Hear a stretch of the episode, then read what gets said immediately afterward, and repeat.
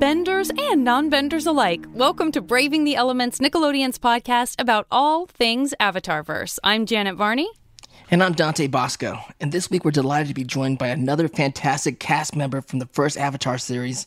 Now, technically we had him on the podcast before, but that was our live New York Comic-Con show, and we didn't actually talk to him. No, that's right. You know, he and Michaela Murphy were, were too busy bringing their A-game to voicing Toph and Iroh and the table reads we did live at New York Comic-Con, including, may we add, being in full and amazing cosplay as their characters. And then they had to head out immediately to a photo shoot because we, as a podcast, were certainly not going to be the ones to keep them from getting pics with the many, many fans who were super excited to do that. That's right. So we knew we had to spend a little more time with them on the podcast. So please join us in welcoming the wonderful Greg Baldwin to Braving the Elements. Hello, my friends. Welcome. Hello. Hello. It is good to share tea together. Welcome, Uncle. Oh. Welcome. Oh, my gosh. My pleasure. Oh, my goodness. How are you doing? It's so good to see you. I'm doing great. You know, having a wonderful season here and, you know, uh, in New Mexico. And uh, love it. Thank you for having me. Oh, I loves me some New Mexico. It's a wonderful state. The land of enchantment. One of my favorite flags of state flags. And mine, too. The Zia Sun. Yeah, it's easy. Yeah. One of the things that I liked most, when my wife and I were thinking, the kids were grown up, and we thought, oh, you know, it's time to leave L A. We can go someplace else. And I was born here. But what really sold us on it, fun fact, New Mexico is the fifth largest state in land area, and the population is just slightly more than that of the San Fernando Valley. Wow. So wow. to yeah. put it into perspective, you got a little yes. breathing room here, you yes, know. I, I love it here.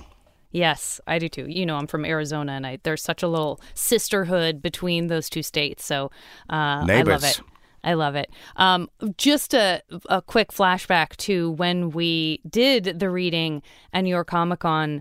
Um, there was like a real, like, palatable sort of pause when you read your first Iroh line. I'm sure you remember, and those of you who listened to the episode that we that we put through the feed, in addition to doing it live, like it was so lovely. Like it just felt like everyone sort of settled in. You know what I mean? It was like, yeah. Oh. Literally, I, I can sometimes when I do the voice, and I'm not even exaggerating, I have done the voice and grown men have cried. Yeah. yeah. People are, love that voice. And of course, it's not my voice. It's the voice of the late, great Mako Iwamatsu that I'm attempting to replicate. But people, there's a comfort to that voice, you know? It's, dare I say it, like a heartbreakingly delicious cup of jasmine tea. It is. It ah. is. I know. I know Dante, what's that like for you? Mm. It's crazy to hear because it's so good, and again, it, you know, and I've talked to Greg about it. And like, I grew up with Mako as a you know mentor.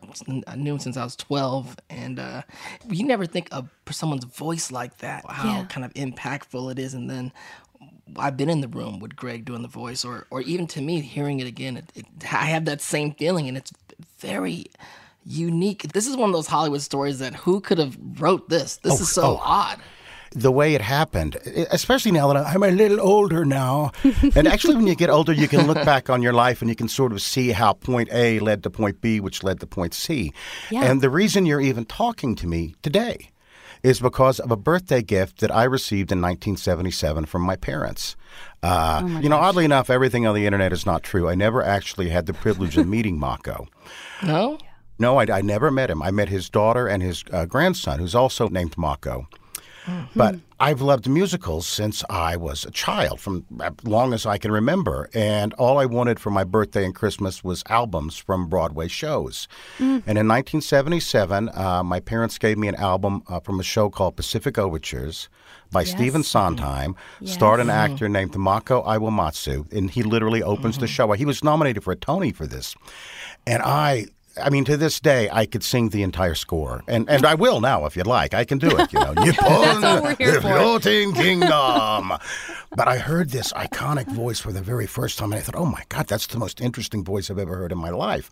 Hmm. And at the time, it was, I think, pre-Sweeney Todd, and Sondheim was dealing with some things that were unheard of in musicals at the time. He was dealing with geopolitics and not a boy meets girl, boy loses girl story, but a story about how America went in and, and kind of screwed up Japan. Yeah. Uh, mm-hmm. All of it done kabuki style.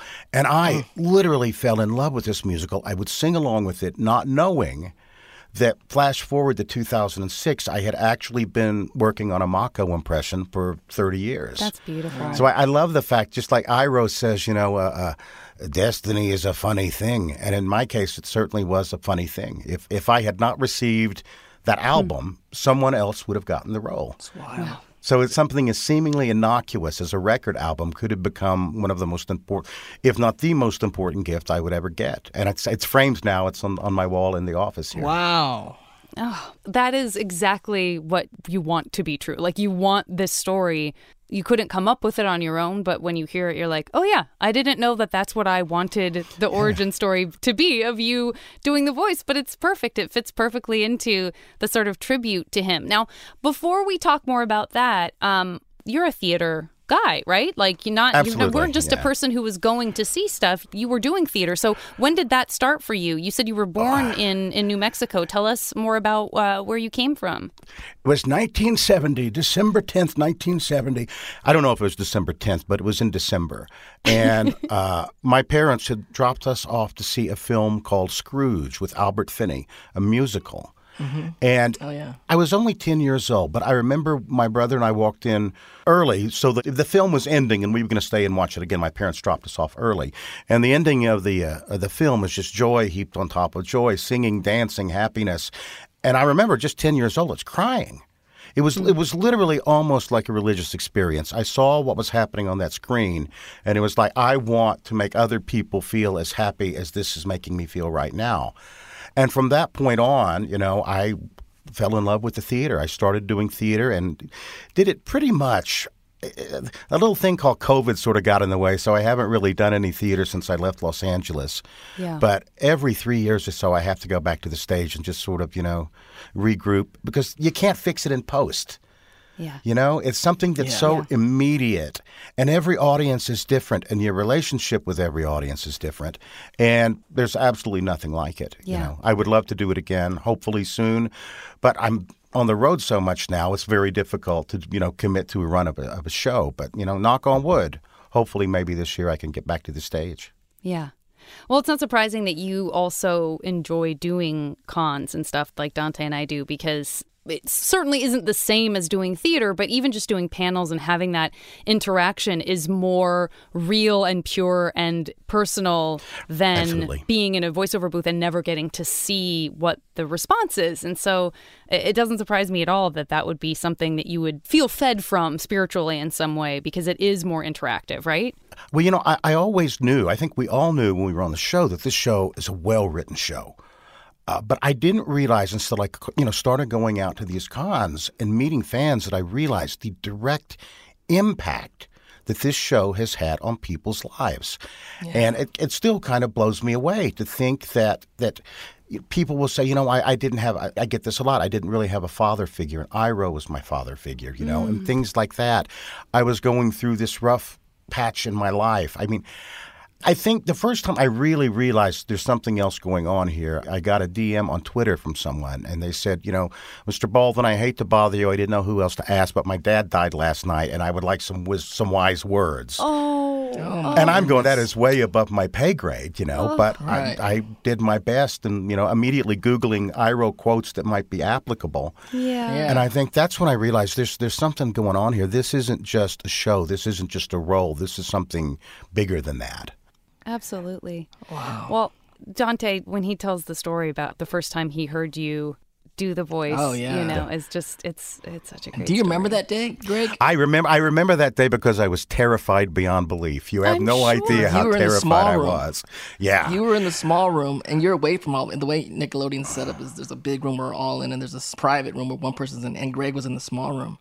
And we didn't see him, and then uh, you started talking. I think the all, all of us in the other room started crying. It was wild. It was it was something, and I and, and I would again I have to thank everyone for being so kind to me, because it was a very scary situation. I was, I'd done some work, but mostly I did theater. I did some voice acting, but not a lot. I literally was working at Disney Business and Legal Affairs at the time, hmm. uh, and so I was coming into this situation where I know I'm not only replacing this iconic character, but the iconic actor who played the iconic character. Yeah. And everyone was so kind to me. I, I yes, I absolutely remember your reaction that day, Dante. Absolutely. And I thank you for it. No. It, it definitely made a very scary day a little less scary. Uh, I mean, we couldn't have asked for a, a better actor to come in and, and to, to continue the journey with us. You well, know? You're too kind. Too kind, my friend. Too kind. Yeah, what was the process? I mean, Dante, remind folks some of the different roles that you ended up stepping into, because it wasn't just Avatar. Yeah, I mean, you did you did many things for Mako. Aku yeah, I, from the fifth season of Samurai Jack. Well, you, of course, Avatar. Avatar. Um, there was Master Splinter and Teenage Mutant Ninja Turtles. Yeah. Although Mako is credited, as he should be, I think probably about sixty percent of the dialogue was me. Mm. Wow. And somebody came up to me at a con one time with a Splinter Funko Pop and said, will you sign this? So I don't know how to sign this because I'm not really Splinter. So I sign it now as Greg Baldwin, eh, sort of Splinter. Splinterish. Nice. What was that process like? I mean, which thing came first, and was it one of those things where sort of when it became known that you had done such a phenomenal job, you know, the first time, word spreads and that people were like, let's talk to Greg about this too? I think that's how it happened. Samurai Jack was a very different process than Avatar, where I think I went through like four auditions for that. I never even really auditioned for Samurai Jack. A friend had called me up and said, you know, did you hear they're doing Samurai Jack? And I said, yeah, they haven't called me. So I figured they'd replaced me. You know, these things happen. Yeah. And I get a call one day and they say, Genndy would like you to come to the first recording session and actually do the gig to see if he wants to work with you. And I'm going, oh, great, man. It's like now I... I figured, you know, what if he doesn't like me? What if he hates me? And the most beautiful words, I was leaving this session, Genndy goes, you know, thank you. I'll see you again soon. And I'm going, all right, I think I got the gig, you know. Yes. Oh, that's wonderful. Nice. In doing this very unique thing about Mako, what's your approach when you take on a role? Like, how do you, I mean, there's no one better than you to kind of do this journey with us because you're so humble and thoughtful, but it's a very unique thing. How do you go about it? Well, you know, I the first thing, again, is I always have to find the voice, especially, you know, for a, for a Mako role. And I hearken back to Pacific Overtures. And I always, you know, in my head, or sometimes even when I'm doing a cameo or whatever, I'll do it right here in the booth just to get the voice back. And it's uh, a line that he has towards the end of the show where he says, Nippon, the floating kingdom, there was a time when foreigners were not welcome here, but that was long ago. And I do that, and I sort of, and I not only get the voice, but I think I get the spirit of it, too, because, it's like you know. It's like an incantation. It, it, yeah. In some ways, yeah, I think it is, you know. Uh, again, I never met the man. I look forward to meeting him very much, maybe mm. twenty years from now. Maybe, you know, twenty, thirty years from now sure. would be okay. Sure. You know, going to meet my maker. No, I'm going to meet Mako. Oh, my gosh. Wow. I'm like, I've been on the verge of tears mm. this entire conversation, essentially. Thank goodness you're funny, because you keep sort of lifting me out of just being like, oh, yeah, good, thank you. Yeah, we did, a, we did an episode recently of Remembering Mako, and we had um, Andrea and, and Mike and Brian, and one of yeah. the things that always comes up when we talk about him is it's just very natural to also add what a lovely and wonderful job you did. And I think it's pretty out there um, in the internets uh, and in the world that you in the past had said, you know, I don't really feel comfortable singing Leaves from the Vine.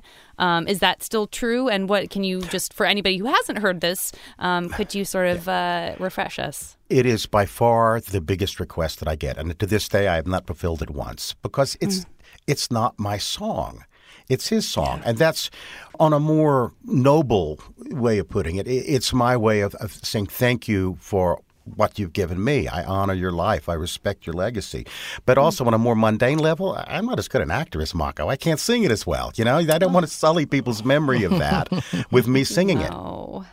But you put it in such a lovely way that, you know, it's like you don't shame anyone for having that request. I think you just sort of spin the perspective enough that I'm sure people walk away going like, I love you even more than I did before I asked you to sing the song, you know, because it's, it's such a, a good response. It's a very Iroh response, I think.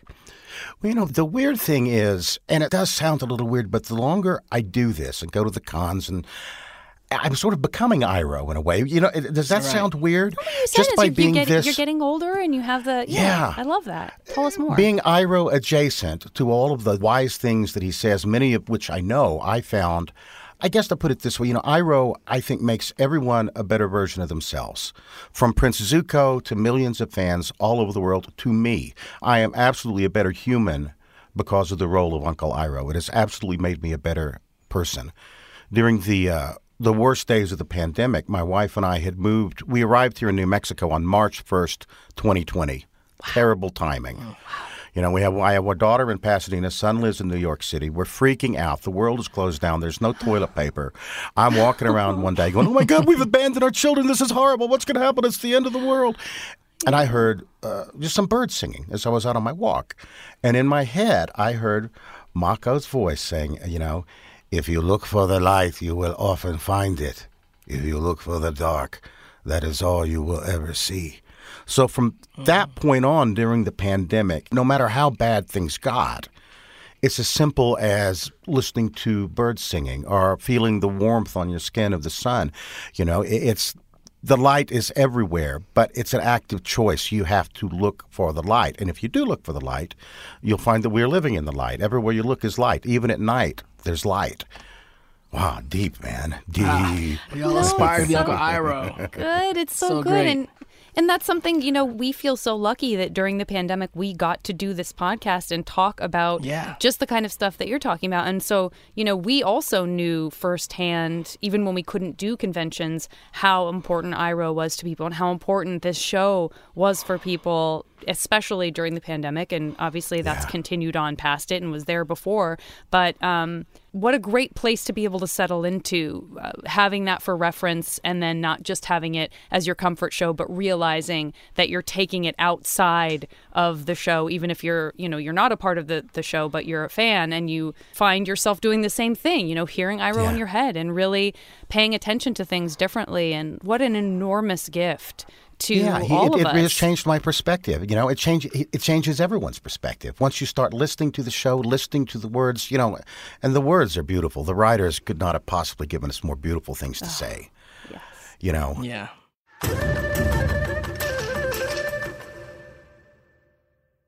I keep forgetting there's writers sometimes. Like we said that, we told Tim Hedrick that. We're like, you're so good at writing Iroh that we kind of don't believe you wrote it. like you like you shot yourself in the foot by being so good. Iroh's so real to us that we're like, I mean, you didn't really write it, right? Like Iroh said that. You didn't write that, right?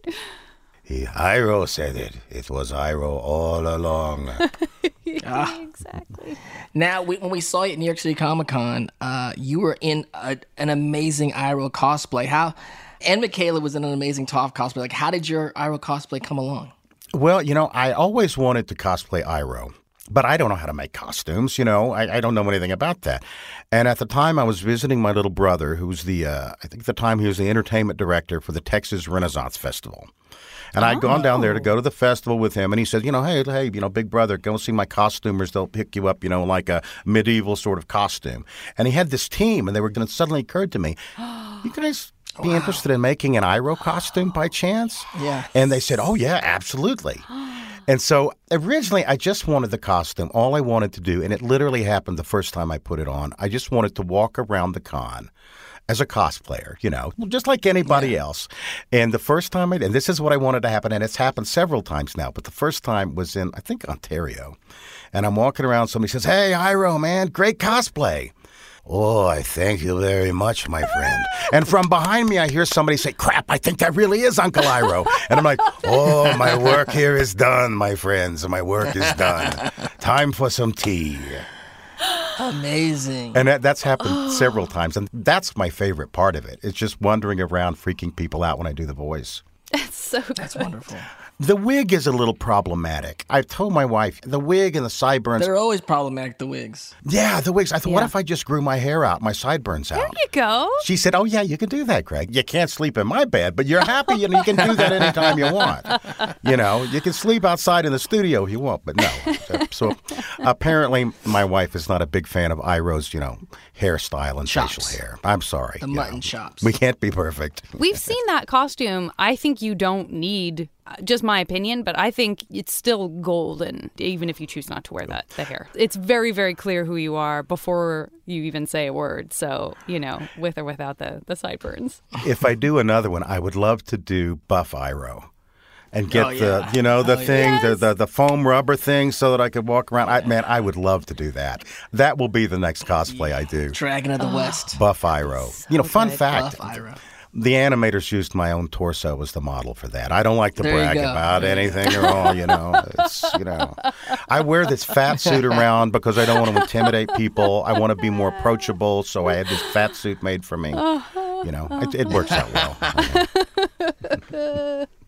Trained with Sifu Kisu, knows all the moves. Yeah. We know. He knows everything. It's, yeah, a, it's an open secret. I, Don't worry. It's an open secret. Everyone knows. I've got to go do it right now, as a matter of fact. I got some exercises I got to do. So come on, let's wrap this up. I got to go. Yeah, okay. Gotta okay. go. Well, listen, we don't want. Yeah, we don't want to keep you from your presses. Yeah, exactly. Let's talk about some on-screen work, Greg. Unfortunately, we're going to have to ask you, how was it working with George Clooney and the Coen Brothers? Yeah, buddy. Well, such a fan. It was amazing. It was an amazing. Again. Terrifying. I had never really done a movie before, and the first movie I ever did was a Coen Brothers movie. Which is Hail uh, Caesar, just in case anybody is. Hail yeah, Caesar, yeah. Yeah. And, you know, it, it's funny because uh, I think I was talking about it on Twitter. I love Christmas movies, and I was watching The Santa Claus recently, and I love David Krumholtz as Bernard the Elf. And yes. he was in the film with me. He was a communist writer with me. And so I think the last day I said, hey, you know, I'm a big fan of yours. Would you, could you mind having lunch with me, you know? So I was sitting there with David Krumholtz, you know, fanboying because I'm here with Bernard the Elf. And then who should come and sit at the table with us but Joel Cohen? Oh. And I'm, then I'm starting to freak out because, okay, now I've got David Krumholtz I would freak and out. Joel Cohen. Yeah. And then in his full Roman regalia... No. No. George Clooney himself comes oh, in and sits down at the table with me. What? And I'm oh, going, I don't even know what to say here, man. Oh what my God. I don't even know what to say. What am I even doing here? You know? It's like, fortunately, they started talking about The Godfather, and everybody has an opinion about The ah. Godfather. So at least I was able to at least weigh in and not seem like a fool. Oh. But uh, he is so nice. The second day of the shoot, uh, one of the reasons I like voice acting is you don't have to get up at three a.m. to go shoot. Oh, yeah. You know, it's yep. hard. Yep. And it was an ungodly hour. I had parked, and I was going down from the parking structure, going down to hair and makeup. And he's heading into the studio, and he says to me, hey, I'll see you in there, Greg. And I'm going, George Clooney knows my name. He knows my name. And oh, yeah. he was a very down-to-earth guy. Oddly, and this I don't understand, he's only three years younger than I am. So how come I look God. like this, and he looks like that? You know, it doesn't make sense to me. Good genes, I guess. But he he is as gorgeous as you would imagine. He is, you know, up close. It's like no one should be that attractive. It's amazing. What is their shooting process like? Do they do a bunch of takes? Do they do, like, how do they run their set, the Coen Brothers? They rehearsed quite a bit. Interestingly to me, because I always wondered, I, I love my brother, but I could never work closely with my brother. That would be a huge mistake. And I always wondered how they were able to have this sort of partner, this creative partnership all these years. And I don't know if this is always the case, but I found that when we were on set, Joel pretty much was the one relaying everything to everybody else, and he would confer with Ethan, but he was the, like the, the forward face. Gotcha. But when, when I went back in to do A D R later, it was very clearly Ethan who was sort hmm. of the one calling all the shots, and they would confer. I I don't know if that's the case for hmm. all of their, you know, films, but it's that yeah. seemed to place on Hail Caesar. And that's it, very cool. They like to use the same people. This was several years later, and I got called in out of the blue for Macbeth, for Scottish Murderer Number Two. And I go, you know, there's no way I'm going to get this part because I don't look like a Scottish murderer. Uh-huh. So I, I just don't. I can't help it. I don't look like a Scottish murderer. I cannot help it. But, you know, they I literally leapfrogged over. It was like the last audition, and I walked. was on Warner Brothers, and I was like, wow, this is cool. I get to go in and do this. You know, didn't even have to really audition for it. And I walk in, and I was expecting uh, Joel to be there, and like on Hail Caesar, and the casting director I'd be reading with. And I walk in, and I'm reading with Frances McDormand. And it's like, holy moly, oh. I am reading with you, you know. And it was like, it was the best I ever felt about not getting a part. Oh, because I knew there's yeah. no way I'm not going to yeah. get this part, but I had that was this about is an you actor's getting the dream. Gift of yes, yeah. yeah, it's so great. Oh, yeah. Dante and I often talk about the sort of like it was a short performance, but I was that Scottish murderer for yeah. those few minutes, and that's I part of that. my job. And you guys, it's a mini performance and, and acting class. And exactly, they were so lucky to be the only ones to see this one-time performance, yes. and I really had a good time. It was so much fun, and we had Joel gave me an adjustment, so I read it through twice. The, the second time. Time, we were looking at each other, we and it's like, holy moly, I'm actually acting with this great woman. I think multiple Oscar winner. It's like, I, I, love it, yeah, and amazing. This life, you know, is as we all know, it's not without its, its troubles, because it's not right. the easiest life. But, man, you have moments like that. That more than makes up for all the times you don't get the part, you know. Yeah. Just to absolutely. have that, it, it was magical. It was absolutely magical, and uh, I sometimes I, I, I fully expect to get hit by a bus at any moment, you know, because my life has been so miraculous. These things have happened that I never imagined that people would that want to hear what I have to say or be interested, and that I get to read with these people, and I get, it's remarkable. I I am absolutely I count my blessings every day. I love that. Oh. Have you mentioned David Krumholtz and obviously all the folks we just talked about, but are there other kind of voiceover heroes or, or acting heroes that you've gotten to work with that you, you're like, oh, I'm putting this one oh. in the memory pocket? Tom Kenny. Uh, yes. I got to work with Tom Kenny on my birthday on Samurai Jack. I got to work with John DiMaggio. Yes. Uh, yes. Also, and for me, I think one of the greatest voiceover actors in the business, and frankly, one of the best actors I've ever had the privilege to work with, is a, a gentleman named Jeff Bennett. Oh, sure. He was the voice of Johnny Bravo. I mean, his his his resume Love is him. so long. And we go back a long time. We competed against each other at speech tournaments in Texas back in the late seventies. Wow. Really? Jeff Bennett was at my bachelor party when I got married in nineteen eighty-four. Okay. What? We got to get you both are back you on serious? the same episode oh, for Korra. I, I, yeah, I you would are lo- I both would love coming that. back for Korra. Jeff played my dad in American Dragon, Jake Long. He was Pops. I see him. I call him Pops. Hey, Pops. Didn't Lauren play your mom in that? Lauren Tom played my mom, and Jeff Ah, I love it. And, you know, the thing about Jeff, he's such a wonderful actor. Again, when we would compete against each other, he would always beat me. But you know what I really hate about him? He's a nice guy. He's a nice guy, a nice too. Guy. You know, it's like no one should be this talented and also a nice guy. He was at your he, bachelor party? I have pictures of him at my bachelor party holding my very eighties square tie between his teeth. I think we might have been having a little tea that night, you know, to be honest with you. A little jazz and tea. The image is very eighties. Mm. Like, not just the tie, but just having the tie and the teeth somehow seems like in the In his teeth, eighties. Yeah. Square tie. It's a square, squared at the bottom, very narrow, you know. Oh, eighties. That's so satisfying. That's a really, really cool thing to know about you and Jeff. I love that. We are absolutely going to tap into that when we get into Korra, since you both did it. Should we segue into our Avatar-specific questions, Bosco? What do you think? Let's do it. So it's a couple of questions, but first and foremost, what are some of your favorite Iroh moments or storylines? Well, I think mine, like everybody else's, I think that I th- is Iroh's moment is uh, the Leaves from the Vine. And I, I think why that moment is so impactful, and it's one reason why we're still talking about the show all these years, is it never shied away from very difficult things. And I always say that you, you look at that scene and you say, uh, ostensibly, this is about death. But it's not really about death at all. It's about grief, which is a great deal more complicated than death. Mm, well and said. I think that's why it resonates mm. with so many people, because who among us hasn't lost someone that we love very much? Right. And and perhaps for, for some young people watching, really, really kids, maybe this was the first time that they got an idea, oh, my God, everybody's not here forever. It's, these things happen. And I right. think one of the reasons why the show is so enormously popular and getting more popular all the time, because it did not shy away from these things. Yeah. Uh, I, I, my second one, and certainly in terms of my, my own work, uh, was the scene where Iroh forgives Zuko in the tent. That scene gets Great me every scene. time. Great and scene. I recorded wow. it. I knew what was coming. But when I actually watched it animated, that the, I, I cried too. It's so beautiful. With the tears streaming down the face, you know, and it's like, and again, it's one of those things. They're showing you what forgiveness looks like, what grace looks like, things that you wouldn't think a kids' show would delve into this sort of thing, but it did. People learned things from that show, things like, you know, like forgiveness, showing grace, unearned forgiveness. And that scene is also another one of my absolute favorites. Oh, it's so good. I, I'm just so struck by what you said about grief. I feel like you've just added uh, another level of, and I will try to outdo you from ostensibly to profundity.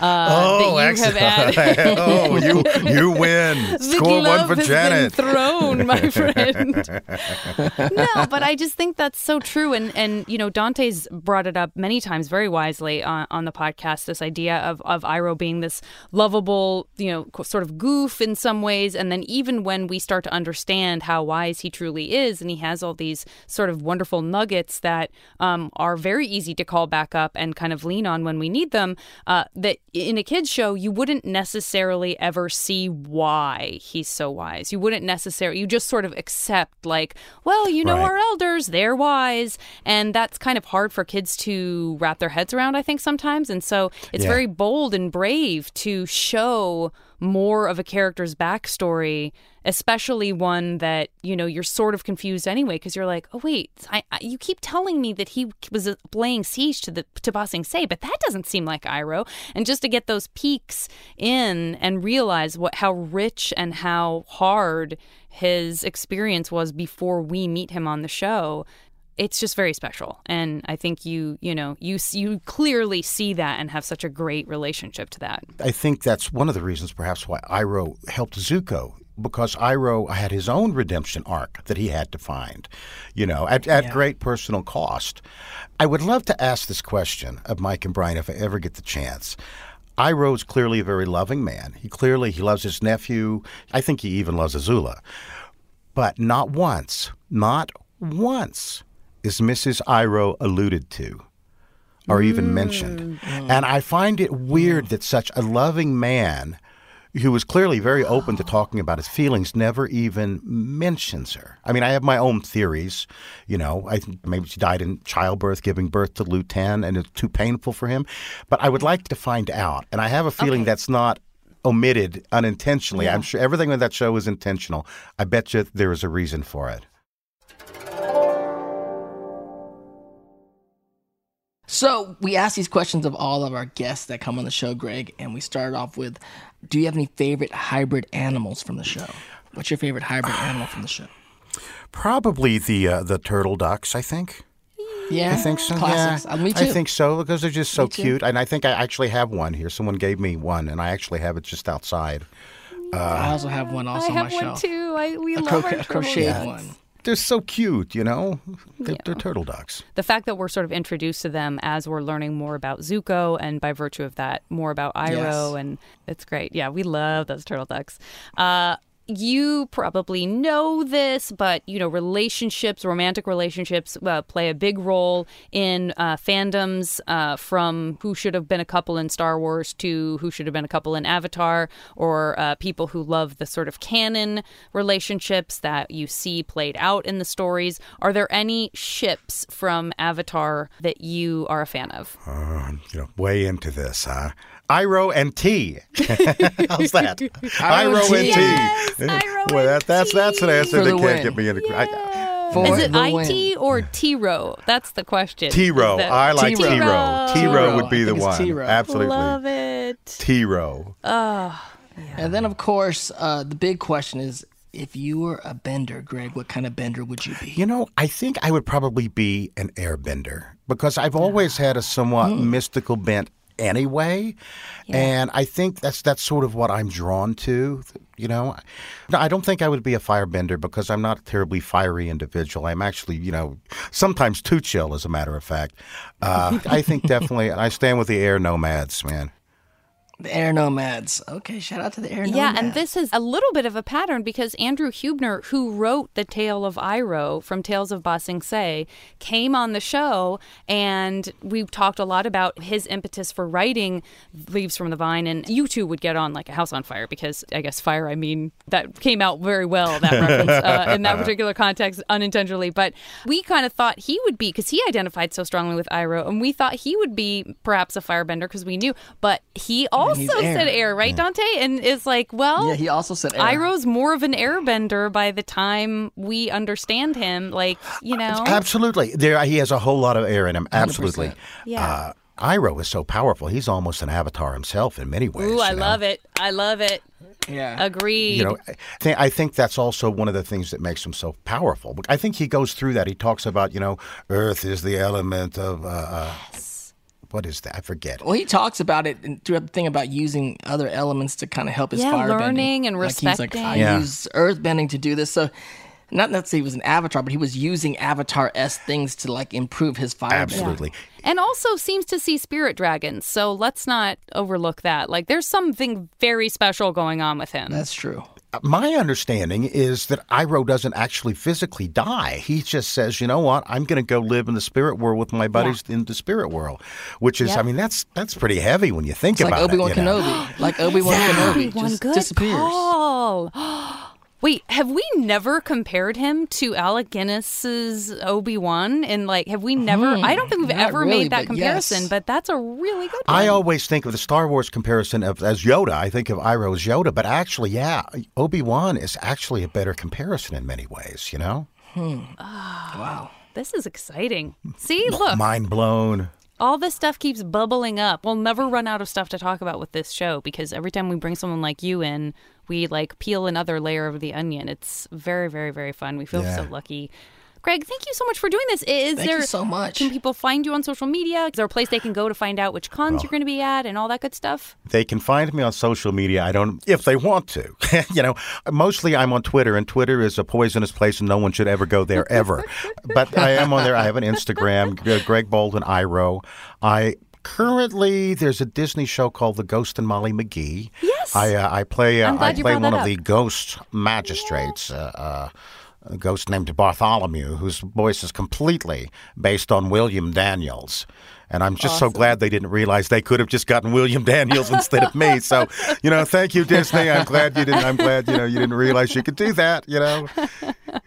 I feel like every voiceover actor says that. They're like, but I'm basically just doing X Y Z. So it's a long tradition of imagining the character, the, the actor in your head that you're sort of trying to sound like, and then actually, you know, yes. making it your own and killing it and doing a great job and getting a part. Well, you know, that's something actually I learned from Jeff Bennett many years ago. See? He's telling me that his approach is, you know, you if you start with an impression, it ultimately will become your own.